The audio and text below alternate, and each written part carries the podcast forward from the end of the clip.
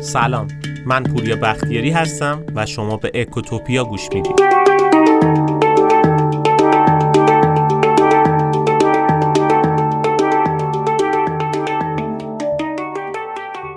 ما توی اپیزود شوروی گفتیم که یکی از علتهای اصلی فروپاشی شوروی اقتصاد دستوری بود. اینکه سعی می‌کرد دولت توی همه چیز دخالت کنه. در اپیزود اقتصاد توحیدی هم گفتیم که بنی سعد اعتقاد جدی به دستوری اداره کردن اقتصاد داشت. امروز می‌خوایم راجع به همین مورد صحبت کنیم. یعنی می‌خوایم ابعاد اقتصاد دستوری رو به طور کامل با هم بررسی بکنیم تا متوجه بشید که وقتی میگیم اقتصاد دستوری بده و یه آفت بزرگ اقتصاده دقیقا داریم راجع به چی حرف می‌زنیم؟ اقتصاد دستوری هیچ وقت جواب نمیده. اگه تأثیری هم داشته باشه تأثیرش خیلی کوتاه مدته. آفت بزرگیه که نه تنها قیمت رو کاهش نمیده بلکه منجر به افزایش قیمت ها هم میشه و سازوکار درست اقتصادی رو به هم میریزه. علاوه بر این که منجر به شکلگیری رانت، قاچاق، ایجاد صف و سهمیه بندی، کم فروشی، قحطی و به وجود اومدن بازار سیاه و از بین رفتن منابع و خیلی افتضاحات بزرگ دیگه ای میشه. نکته دردناکتر اینجاست که زینفان اقتصاد دستوری هنوزم دارن تفکرات بنی صدر رو توی ایران اجرایی می‌کنن و به خورد مردم میدن. یعنی واقعیت رو میان یه جور دیگه نشون میدن. از اقتصاد دستوری دفاع می‌کنن. و عموم مردم که اطلاعی راجع به سازوکار اقتصادی ندارن فکر می‌کنن این آدما دل سوزن چرا؟ چون داره از پایین اومدن قیمت رو دفاع می‌کنه. اپیزود امروز راجع به همین موضوعه. اینکه چرا اقتصاد دستوری بده.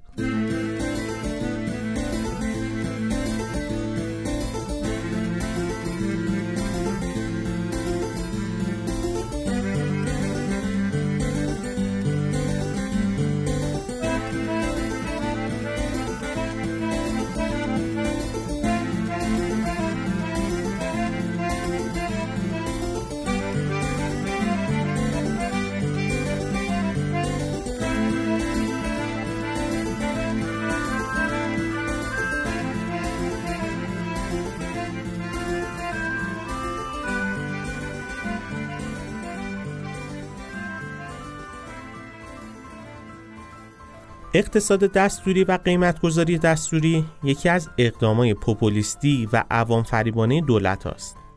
البته هرچند بیشتر از پنجاه ساله که تو کل دنیا منسوخ شده اما با این حال توی خیلی از کشورها از جمله ایران طرفدار زیادی داره.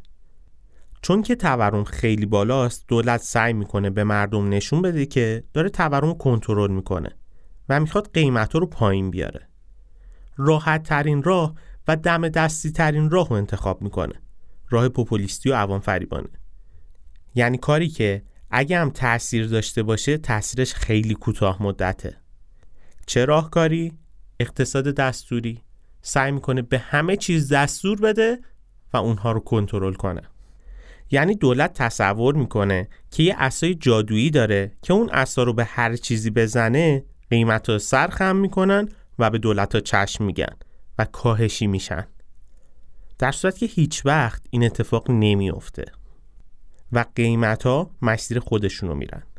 البته توجه داشته باشید که این کار مخصوص این دولت و این حکومت نیست. ریشه تاریخی داره.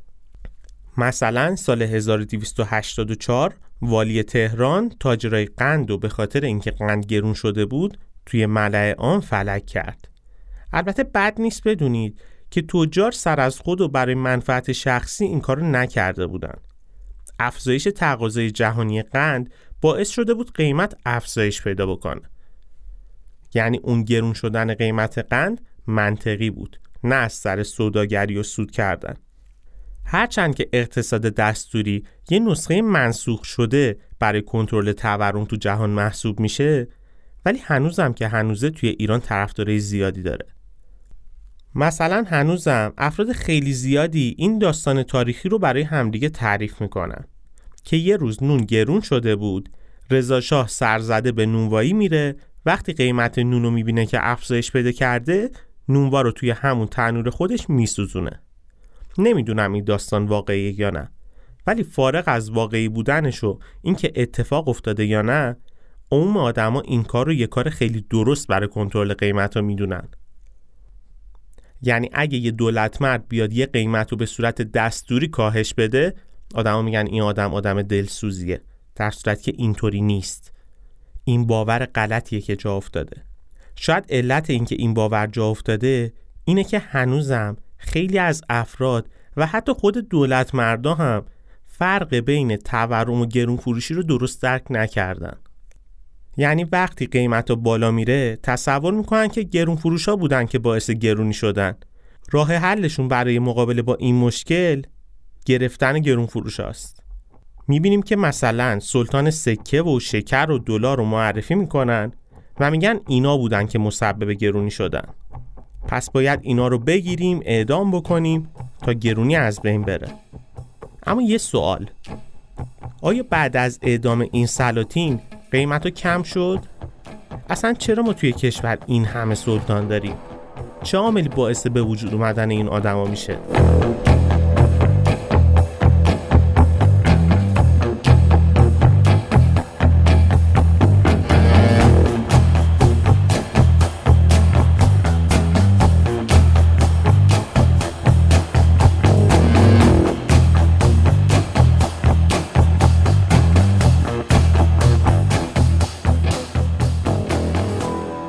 گرون فروشی با تورم خیلی متفاوته.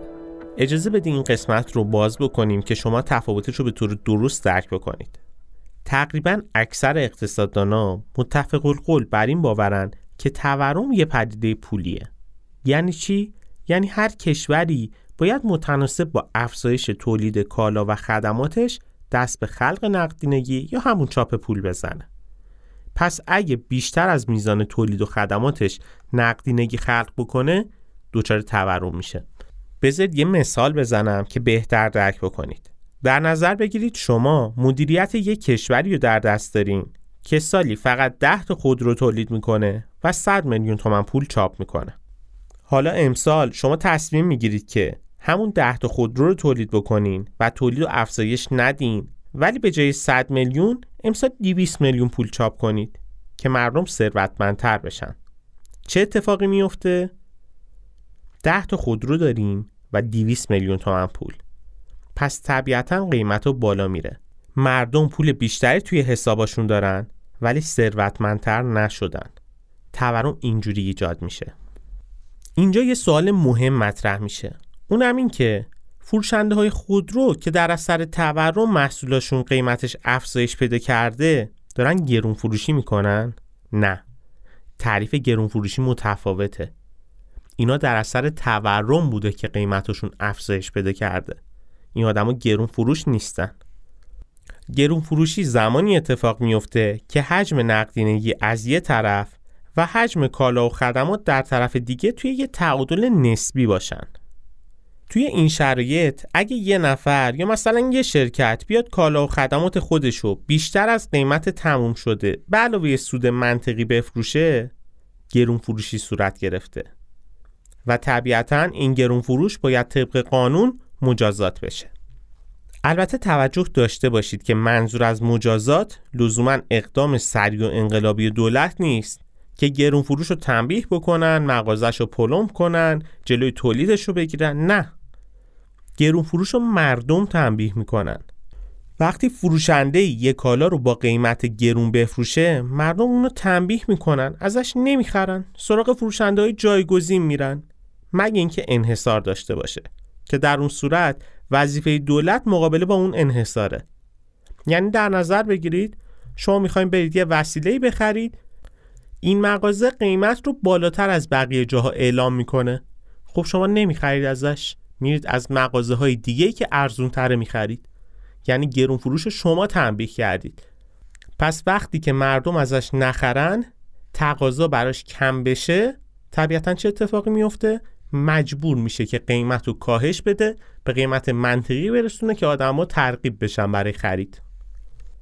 پس تا اینجا فهمیدیم که عامل اصلی گرونی و افزایش قیمت کالاها رشد نقدینگیه. نه افزایش قیمت دلار و بنزین و سلطان سکه و شکر و این صحبت ها افزایش نقدینگی که موجب ایجاد تورم میشه. کار اصلی دولت هم مقابله با گرون فروش نیست. گفتیم گرون فروش رو مردم تنبیه می‌کنن. کار اصلی دولت مقابله با گرونی و تورمه که باید به صورت ریشه این مشکل رو حل بکنه. راهکارهایی مثل جبران کسری بودجه اصلاح نظام مالیاتی و ساختار بانکی و کارهای خیلی زیاد دیگه میشه کرد که تورم کنترل بشه.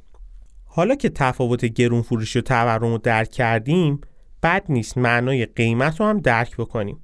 تا بهتر بتونیم مفهوم قیمت گذاری دستوری و اقتصاد دستوری رو توضیح بدیم. قیمت یعنی چی؟ قیمت یعنی هزینه فرصت پول. یعنی شما وقتی می‌خواین چیزی به دست بیارین در مقابلش چقدر پول باید از دست بدید؟ یا به عبارت بهتری وقتی که کالا رو برای فروش به بازار می‌برید بقیه مردم حاضرن چقدر پول برای اون کالا به شما پرداخت بکنن. به میگیم قیمت. قیمت یکی از مهمترین پارامترهای اقتصادیه که به بازار جهت میده. عاملیه که باعث میشه مصرف کننده یا تولید کننده انگیزه خرید پیدا بکنه یا نسبت به خرید بیمیل بشه.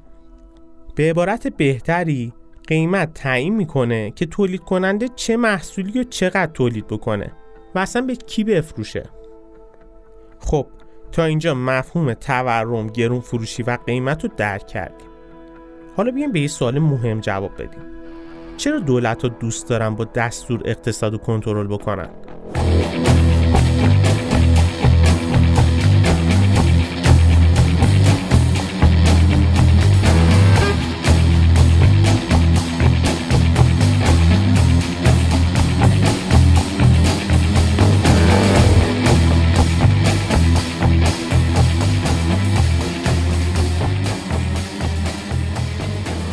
پس تا اینجا اشاره کردیم که عامل اصلی گرونی و افزایش قیمت کالاها رشد نقدینگیه نه افزایش قیمت دلار و بنزین و این مدل صحبت ها. در واقع افزایش نقدینگیه که موجب ایجاد تورم میشه. وقتی تورم ایجاد میشه قیمت ها بالا میره. قدرت خرید مردم کمتر میشه. بنابراین مردم توی این شرایط در اثر فشارهای اقتصادی که بهشون وارد میشه شروع به اعتراض کردن می‌کنن. راهکار دولت برای اینکه مردم رو راضی بکنه چیه؟ خب طبیعتا افرادی که در اثر تورم زیر فشار اقتصادی خیلی با دولت همکاری نمی‌کنن. به دولت فشار میارن که باید قیمت رو هرچه سریعتر کنترل بکنی. دولت هم برای اینکه توی جامعه آرامش رو تزریق بکنه تمام تقصیرها رو گردن فروشنده ها و تجار میندازه. علاوه بر اینکه مقصر رو یک نفر دیگه معرفی می‌کنن خودشون هم وارد عمل میشن. یعنی چی؟ یعنی شروع می‌کنن توی بازارها دخالت کردن. حالا یه سری کالاها اختیارش دست خود دولته مثل دلار. قیمت اینا رو کاهش میده. چون که خودش عرضه کننده اصلی دلار و سکه است قیمت رو به صورت دستوری کاهش میده. و یه نفرم معرفی می‌کنه میگه این بوده که دلار سکه رو گرون کرده. مقصر اصلی این آدمه که شما رو به این روز انداخته.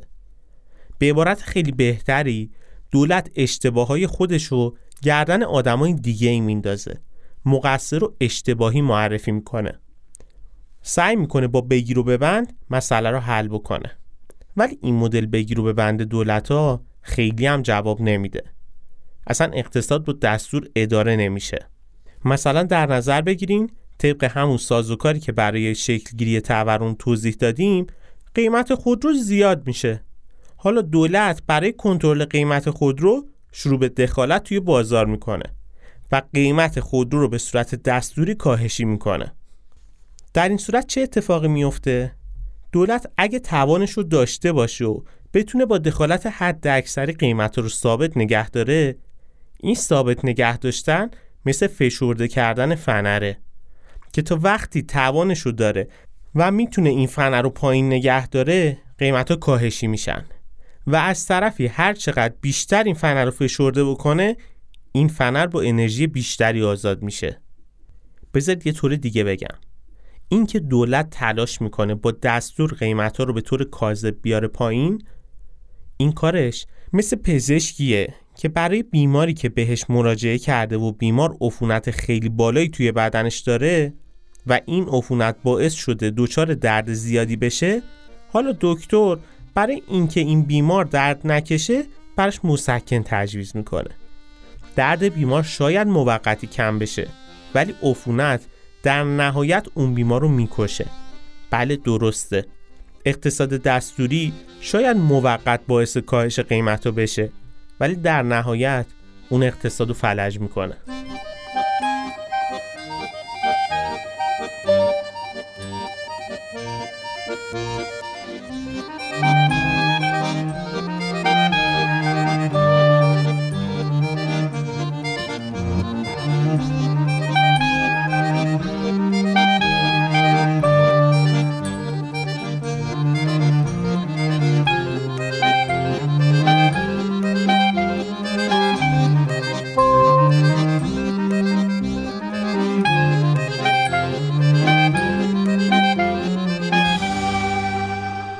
اینجا متوجه شدیم برای اینکه دولت بتونه گرونی رو حل بکنه به جای دستوری اداره کردن اقتصاد و بگیر و ببند باید تورم و گرونی رو از ریشه حلش بکنه.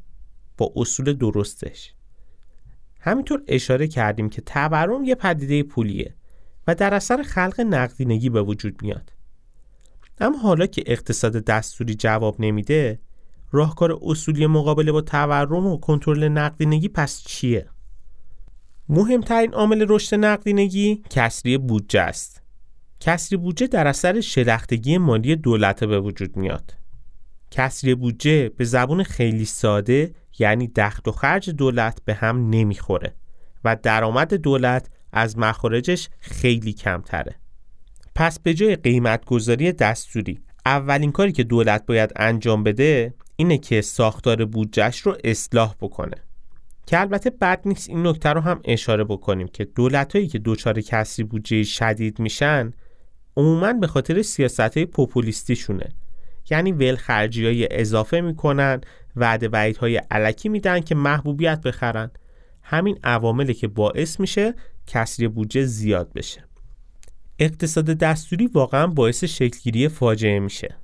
وقتی دولت به اسم حمایت از مصرف کننده و عموم مردم توی بازار دخالت می‌کنه و قیمت رو سعی می‌کنه با دستور و بگیر و ببند به طور مصنوعی پایین نگه داره ناخواسته داره کمک می‌کنه بازار سیاه شکل بگیره. به طور کلی هر وقت توی اقتصاد دیدین دارن توی یه بازاری محدودیت اعمال می‌کنن باید منتظر شکلگیری بازار سیاه باشین. اما بازار سیاه که شکل می‌گیره یه اتفاق عجیب میافته. اونم این که بازار سیاه قیمت رو تعیین می‌کنه نه دولت. با ایجاد بازار سیاه عملا قدرت کنترل و نظارت از دست دولت خارج میشه. برای اینکه این موضوع رو بهتر درک بکنین دلار مثال خیلی خوبیه. بانک مرکزی توی صرافی ها هر روز یه قیمتی رو تعیین می‌کنه. ولی واقعا توی بازار آزادم قیمت به همین عددی که روی تابلوی صرافی ها می‌زنن خرید و فروش میشه؟ نه. هرچند که رؤسای بانک مرکزی و اعضای دولت میگن ما نرخ بازار آزاد و قبول نداریم و قیمت دلار اون چیزیه که ما میگیم ولی توی جامعه اتفاقای دیگه ای رقم می‌خوره. تقریبا همه مردم غیر از رئیس کل بانک مرکزی و اعضای دولت نرخ بازار آزاد و قبول دارن. نه نرخ اعلامی دولت رو اگه نگاهی به بازار ارز بکنید این موضوع رو به خوبی درک می‌کنید. مثلا شما اگه دلار رو به همون قیمت دستوری که دولت تعیین کرده بخرید وقتی می‌خواین تو بازار آزاد بفروشین اون دلار رو به همون قیمت مصوب دولت میفروشین یا به نرخ بازار آزادی که گرونتره طبیعتا به نرخ بازار آزاد میفروشین. چرا؟ چون نرخ واقعی نرخ بازار آزاده نه نرخ دستوری دولت. یکی دیگه از معایب بازار سیاه اینه که برای فروشنده ها ریسک بالایی داره. مثلا ممکنه یک دفعه دلالای دلار رو که توی سبز میدون تهران دلار خرید و فروش می‌کنن و دستگیر بکنن و دلارهاشون رو مصادره بکنن. پس اتفاقی که اینجا میفته اینه که اون دلال هزینه این ریسک هم روی محصولاش میاره. و اجناس رو به قیمت بالاتر از حالت عادی عرضه می‌کنه. و این یکی از آثار شوم قیمتگذاری دستوریه. نکته اینجاست که هر چقدر دولت بیشتر دخالت بکنه اثر معکوس بیشتری به جامعه تحمیل میشه. یا مثلا قیمت گذاری دستوری رو می‌تونید توی صنعت خودرو بهتر ببینید. دولت قیمت خودرو رو با یه عددی اعلام می‌کنه و به خودروسازم دستور میده که باید خودروتون رو با همین قیمتی که من میگم بفروشید. خودروسازم با همین قیمت میفروشه. ولی آیا بازار آزادم همون قیمت دستوری رو قبول می‌کنه؟ نه. اقتصاد دستوری نه تنها قیمت رو کاهش نمیده بلکه باعث به باد رفتن منابع هم میشه. اجازه بدید مثال بزنم که بهتر درک بکنید. در نظر بگیرین مثلا شما پژو پارس رو از کارخونه به قیمت 300 میلیون تومن که دولت تعیین کرده می‌خرید. ولی وقتی توی بازار آزاد که قیمت همین خود رو 500 میلیون تومنه حاضر به همون قیمت 300 میلیون بفروشید؟ نه. شما به قیمت بازار آزاد میفروشین چون قیمت واقعی قیمت بازار آزاده. اینجاست که قیمت گذاری دستوری شکست می‌خوره.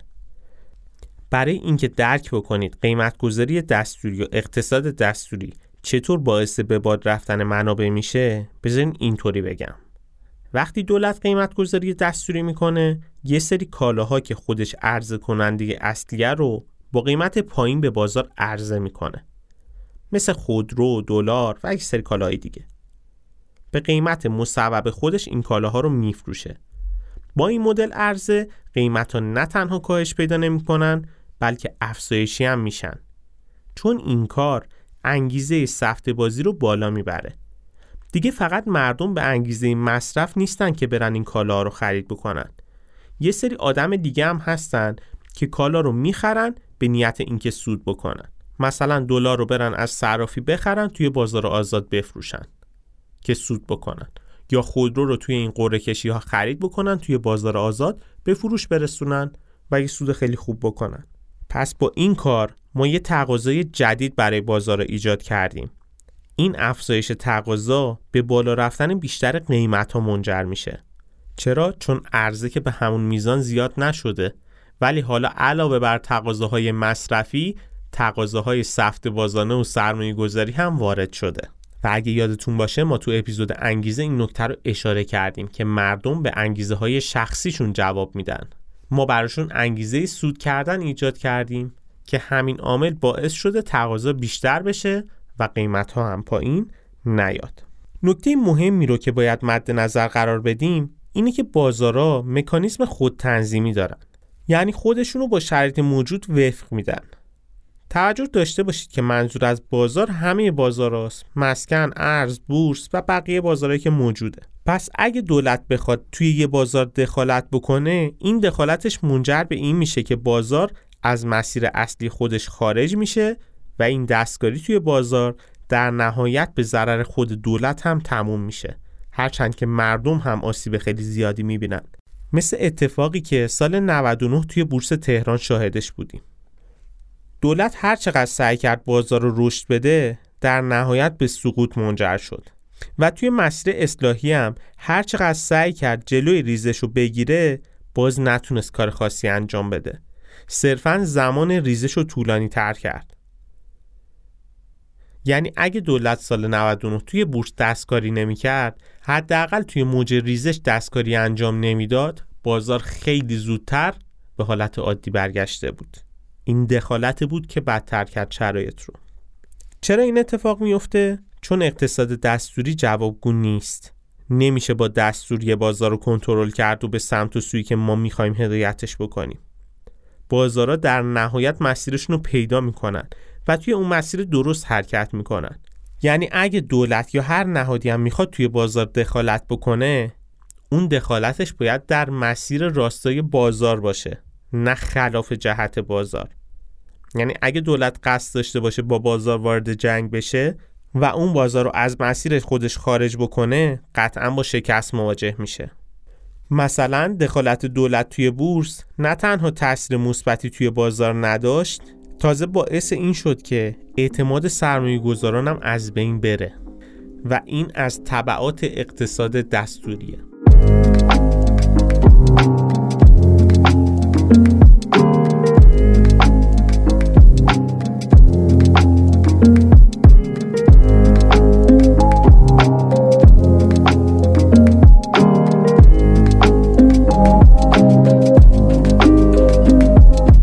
دولت وقتی اقتصاد دستوری انتخاب می‌کنه تصور می‌کنه که می‌تونه قیمت همه چیز رو کنترل بکنه. ولی این کار اصلا امکان پذیر نیست. دولت نمی‌تونه قیمت کل کالاهای موجود توی اقتصاد رو کنترل بکنه.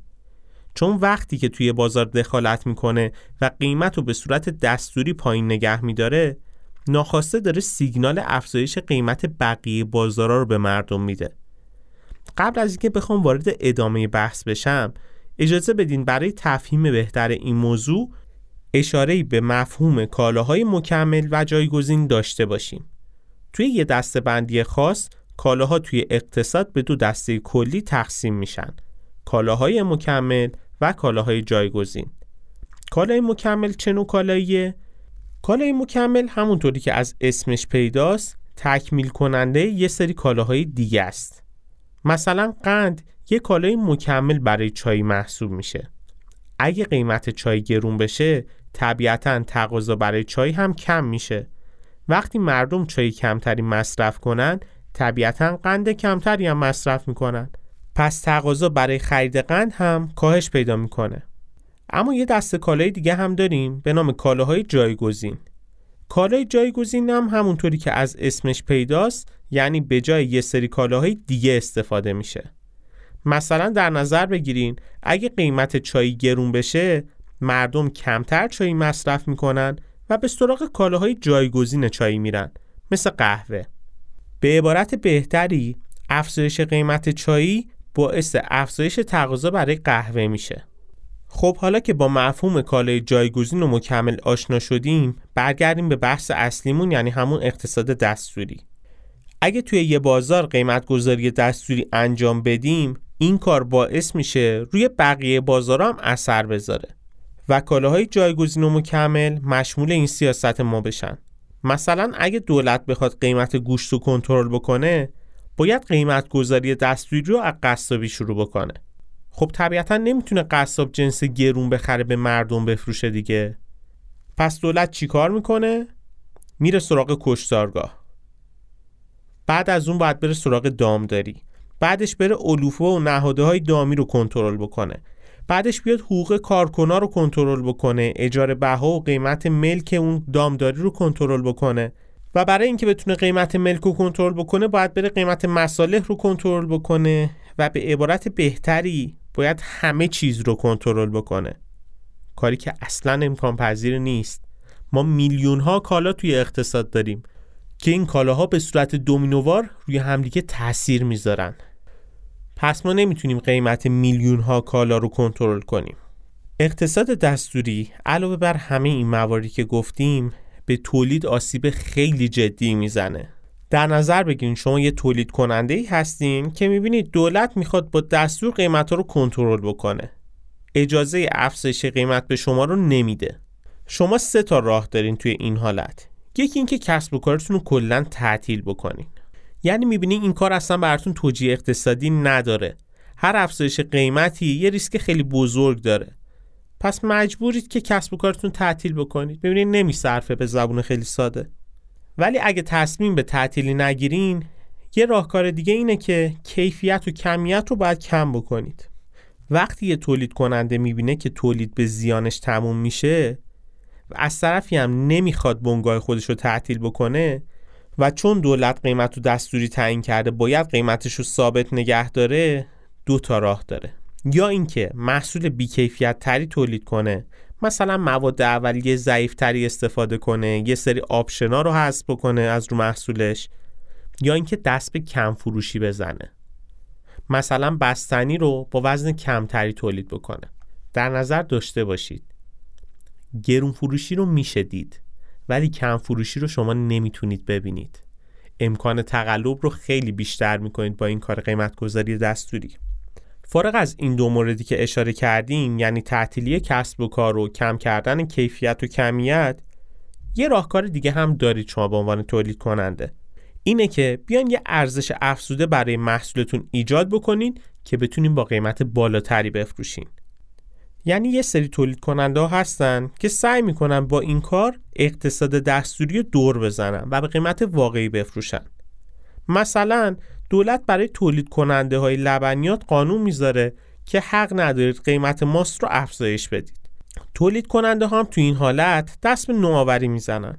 یعنی میان یه محصول جدیدی تولید می‌کنن مثل ماست ایسلندی.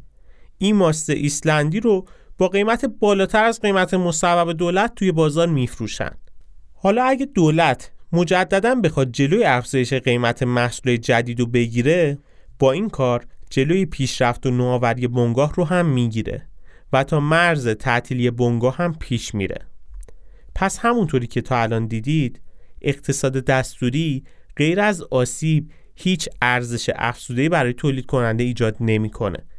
یه تهدید خیلی بزرگ برای بنگاه هاست. بعد نیست اینجا یه ضربون مسئله هم که زیاد استفاده میشه رو با هم مرور کنیم که اتفاقا بی ربط به موضوع قیمت گذاری دستوری هم نیست. مثلا شاید شما شنیده باشین که میگن فلانی از ترس ماستاش رو کیسه کرد. داستان چیه؟ ماجرا از این قراره که روزی به مختار سلطنه که رئیس شهربانی دوره رضاشاه بود اطلاع میدن که قیمت ماست توی تهران خیلی گرون شده. مختار سلطنه دستور میده که کسی حق نداره ماست گرون بفروشه. بعد از این دستور مختار سلطنه برای اینکه اطمینان خاطر پیدا کنه که ماست گرون نشده با قیافه ناشناخته به یکی از مغازهای لبنیات فروشی میره و مقداری ماست درخواست می‌کنه. ماست فروش که اونو نشناخته بود می‌پرسه چه جور ماستی می‌خوای ماست معمولی یا ماست مختار و سلطنه؟ مختار و سلطنه با حیرت و شگفتی می‌پرسه مگه این دوتا چه فرقی با هم دارن؟ ماست فروش میگه ماست معمولی همون ماستیه که از شیر می‌گیریم و بدون آبه و با قیمتی هم که خودمون تعیین می‌کنیم به فروش میرسونیم. اما ماست مختار و سلطنه همین ظرف دوغیه که جلوی مغازه می‌بینی. یه سومش ماسته و ما بقیش آبه و به نرخ مختار و سلطنه میفروشیم. به همین خاطرم هست که بهش میگیم ماست مختار و سلطنه حالا تو کدومو می‌خوای؟ مختار و سلطنه که این رو می‌بینه دستور میده ماست فروش رو جلوی مغازش به طور وارون آویزون بکنن و بند شلوارش رو هم محکم ببندن و ظرف دوغ رو از بالا توی لنگه های شلوارش بریزن و شلوارش رو از بالا به مچ پاهاش ببندن مختار سلطنه دستور میده انقدر باید به این شکل آویزون باشی تا تموم آبایی که داخل این ماست کردی از شلوارت خارج بشه که دیگه جرأت نکنی آب داخل ماست بکنی. وقتی بقیه لبنیات فروشا از این ماجرا با خبر شدن همه ماستاشون رو کیسه کردن. یعنی بدون قاطی کردن آب ماست رو ریختن توی کیسه و فروختن. و اینجور شد که ضرب مسئله ماستا رو کیسه کردن شکل گرفت.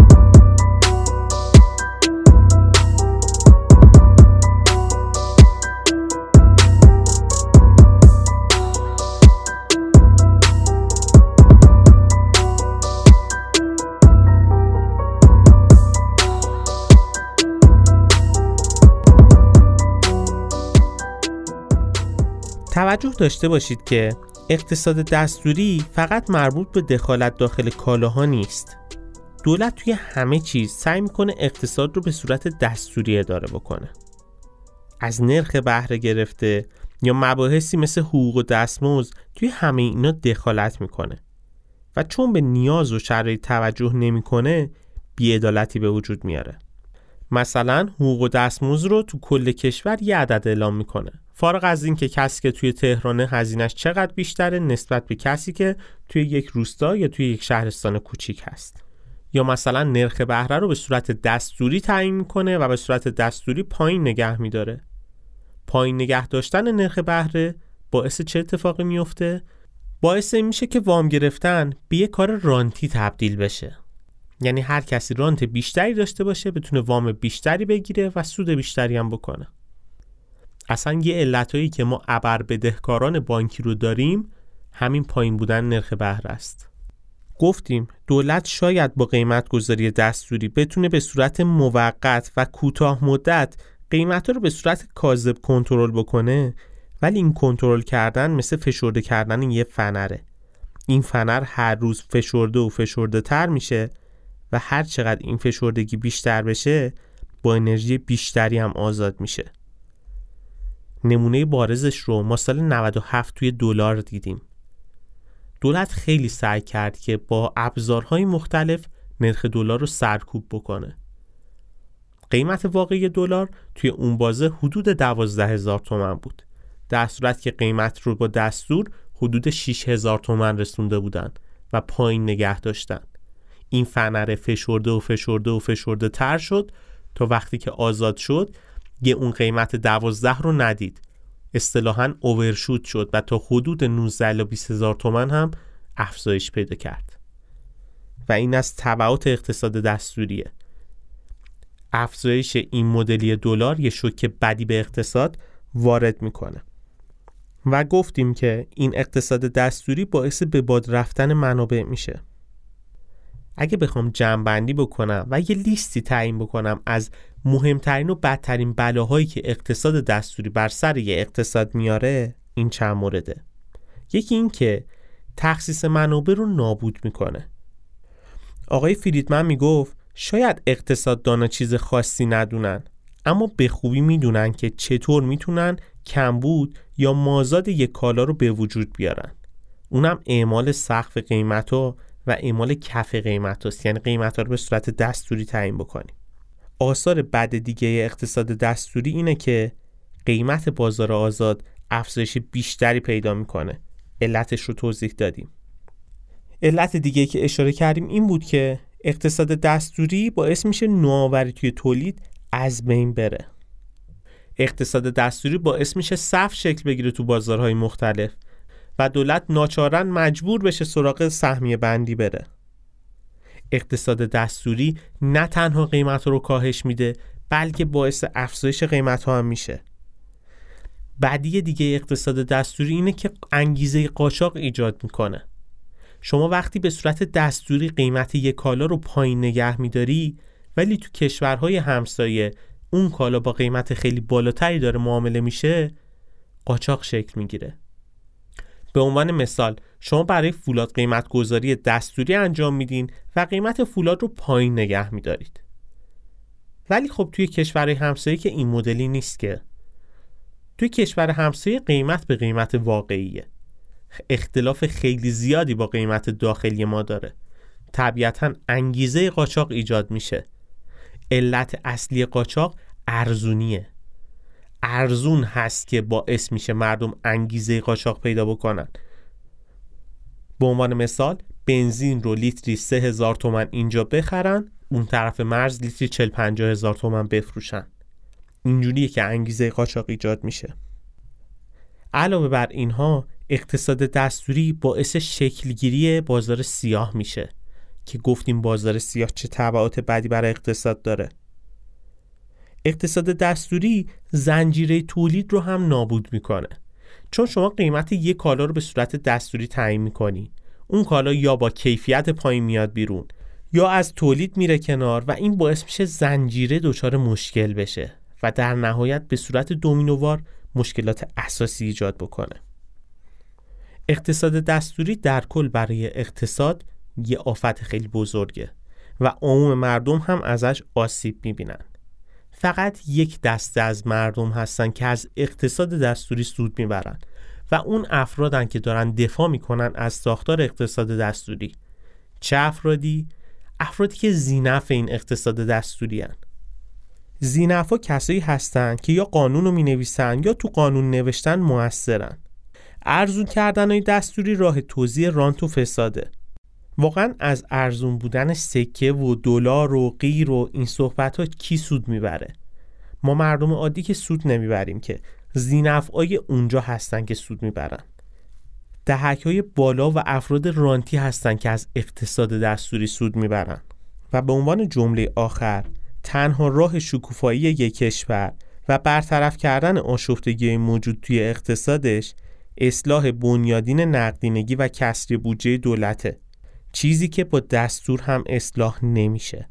پس هر وقت کسی اسم ارزونی یا سرکوب قیمتی اوورد شما به جای اینکه خوشحال بشید بیشتر باید ناراحت بشید. چون هزینه ارزون بودن از جیب من و شما میره. نه از جیب دولت و نه از جیب اون زینف ارانت اقتصاد دستوری آفت بزرگ اقتصاده که دولت ها برای اینکه بتونن خودشون رو محبوب جلوه بدن بتونن محبوبیت بخرن انجام میدن. چیزی که هیچ وقت سود خاصی هم نداره. برای شرمندگی برای بی پولی برای حسرت یک زندگی معمولی برای کودک زبال گرد و آرزوهاش برای این اقتصاد دستوری برای گریه های بی وقفه برای تصویر تکرار این لحظه برای چهره ای که میخنده برای دانش آموزا برای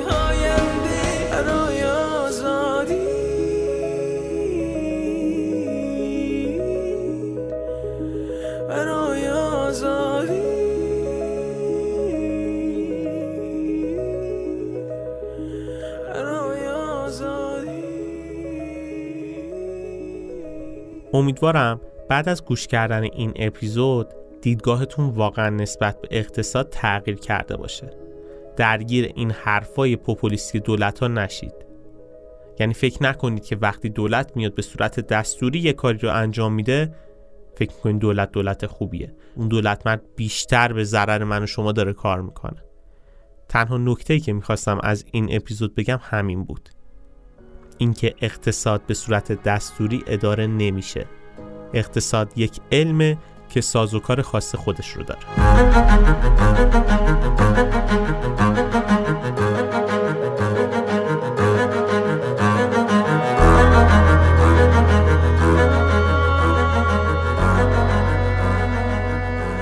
خیلی ممنونم از اینکه تا این لحظه با ما همراه بودید. اگه اپیزود امروز رو دوست داشتید لطفا با دوستانتون به اشتراک بذارید و از ما حمایت کنید. این بهترین دلگرمی برای ماست.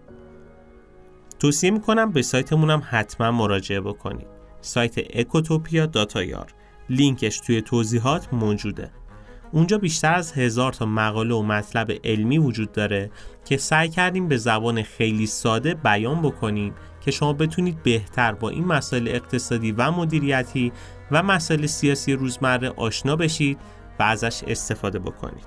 علاوه بر این توی سایت ما معرفی کتاب و نقشه راه هم گذاشتیم. برای کسایی که به مطالعه بیشتر علاقه دارن. دوست دارن یه مسیر مطالعاتی رو طی بکنن. کلی دوره آموزشی هم اونجا هست که می‌تونید ازش استفاده کنید.